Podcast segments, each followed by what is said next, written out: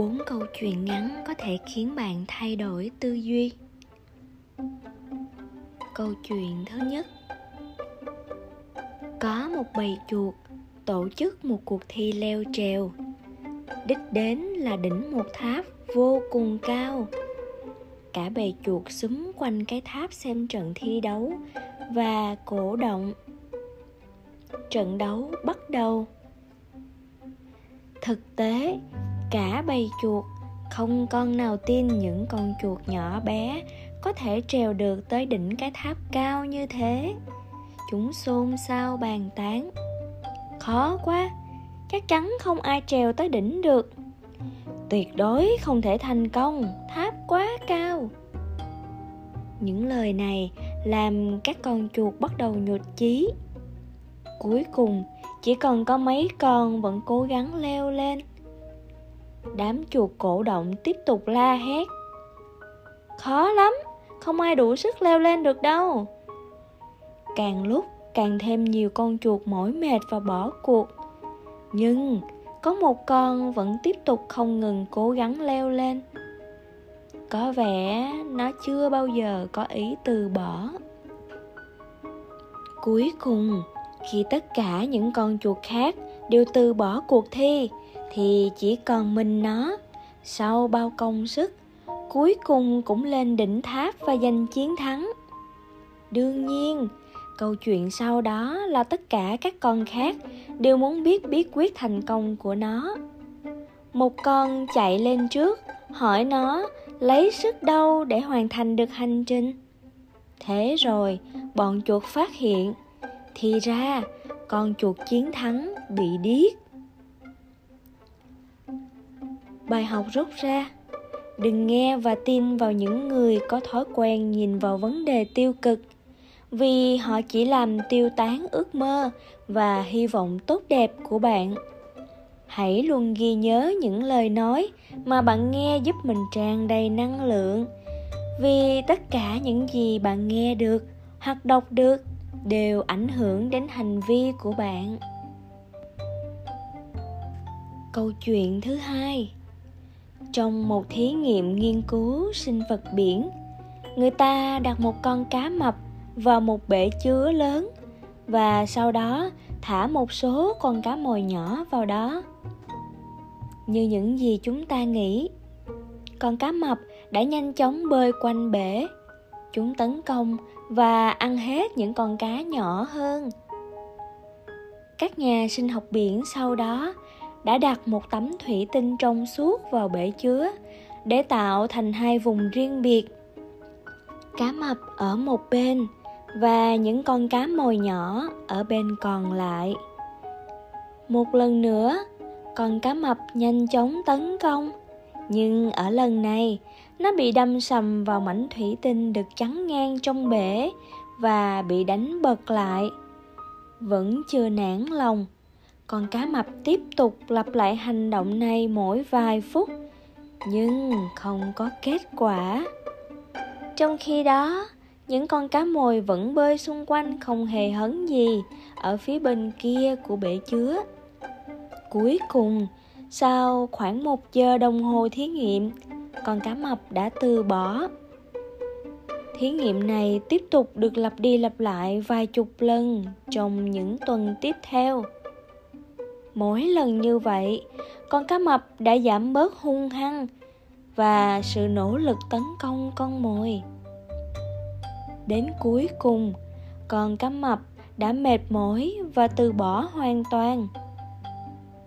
Các nhà sinh học sau đó đã tháo bỏ tấm thủy tinh trong suốt ra. Nhưng điều ngạc nhiên là, con cá mập đã không tấn công những con cá mồi nữa con cá mập này đã được huấn luyện để tin rằng luôn có một rào cản tồn tại giữa nó và con mồi. Do đó, những con cá mồi có thể bơi bất cứ nơi nào chúng muốn mà không bị tổn hại. Chiêm nghiệm. Nhiều người trong chúng ta giống như chú cá mập trong câu chuyện trên vậy. Sau khi trải qua những vấp ngã, đau thương hay thất bại. Chúng ta đã chán nản và ngừng cố gắng.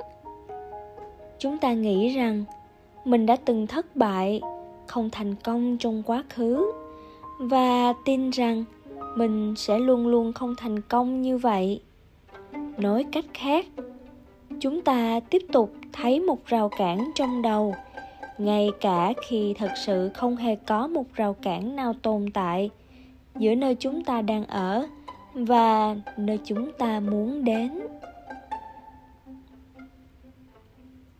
Câu chuyện thứ ba.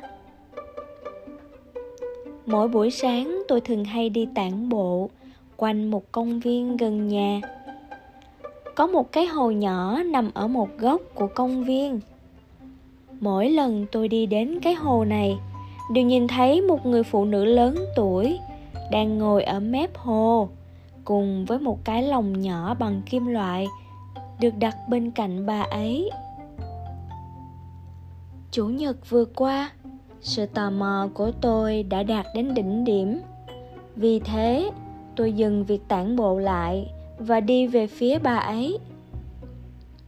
Khi tôi đến gần hơn, tôi đã nhận ra rằng cái lồng kim loại thường thấy thực tế là một cái bẫy nhỏ.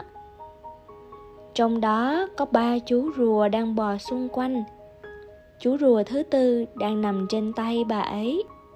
Nó được bà cẩn thận chà rửa bằng chiếc bàn chải mềm. Chào bà, tôi nói. Tôi thấy bà ở đây vào mỗi sáng chủ nhật.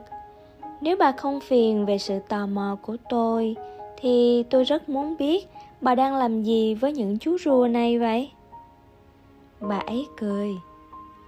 Tôi đang làm sạch mai của chúng. Bất cứ thứ gì bám vào mai con rùa như tảo hoặc cặn bã sẽ làm giảm khả năng hấp thụ nhiệt và cản trở khả năng bơi của nó. Nó cũng có thể ăn mòn và làm suy yếu mai theo thời gian. Tôi kêu lên ồ, bà thật tốt bụng. Bà nói tiếp. Tôi dành một vài giờ mỗi buổi sáng chủ nhật thư giãn bên hồ này và giúp đỡ những tên nhóc nhỏ bé này. Đó là cách kỳ lạ của riêng tôi để làm một điều khác biệt. Tôi hỏi, nhưng không phải hầu hết rùa đều sống ở nước ngọt và chúng luôn bị tảo và cặn bã đeo bám sao? Đúng vậy. Thật đáng buồn cho chúng. Bà ấy trả lời. Tôi gãi đầu. Vậy bà không nghĩ là sẽ tốt hơn khi bà dành thời gian cho việc khác à?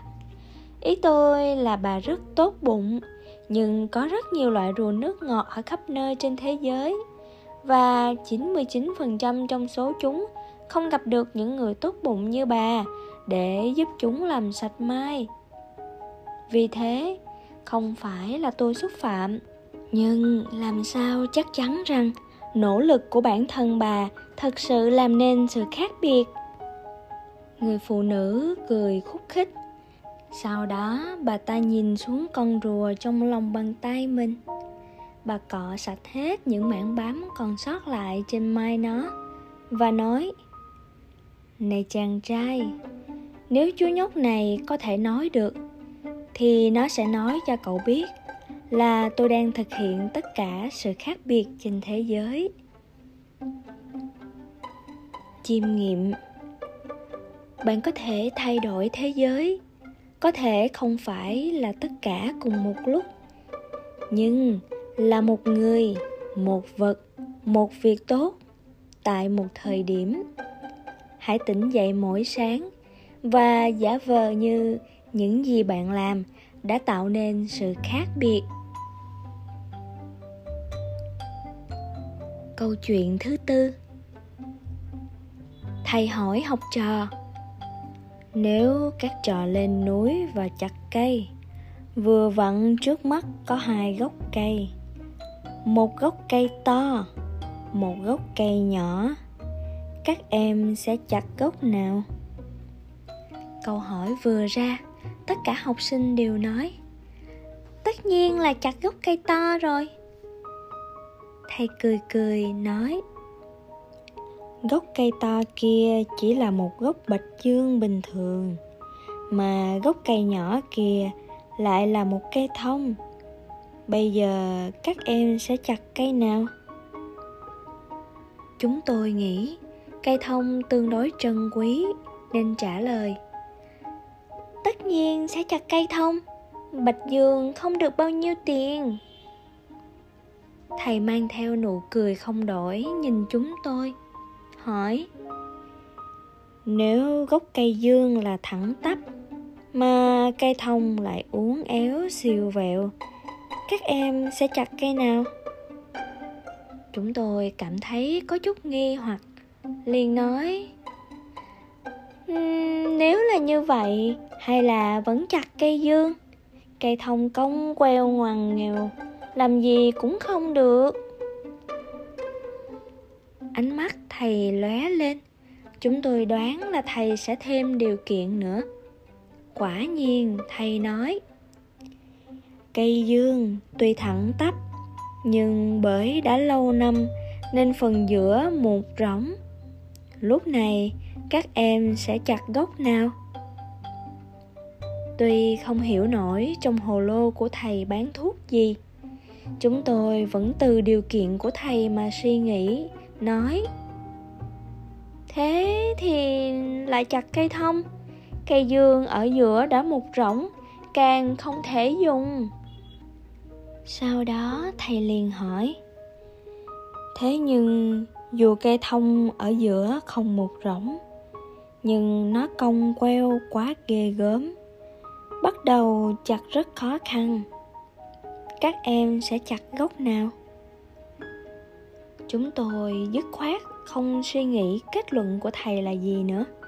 Liền nói, vậy chặt cây dương, đều không thể dùng như nhau, đương nhiên chọn cây dễ chặt. Thầy không để chúng tôi thở, liền hỏi tiếp, thế nhưng trên cây dương có một tổ chim mấy con chim non đang ở trong ổ. Các em sẽ chặt gốc nào? Cuối cùng, có người hỏi. Thầy ơi, rốt cuộc thầy muốn nói gì cho chúng em vậy? Hỏi những thứ đó làm gì vậy thầy? Thầy thu hồi nụ cười, nói. Các em vì sao không tự hỏi mình? Rốt cuộc là chặt cây để làm gì? Tuy điều kiện của thầy thay đổi. Nhưng yếu tố cuối cùng quyết định kết quả là động cơ ban đầu của các em. Nếu muốn lấy củi, các em liền chặt cây dương. Muốn làm hàng mỹ nghệ, liền chặt cây thông. Các em tất nhiên sẽ không vô duyên vô cớ cầm theo búa lên núi chặt cây chứ.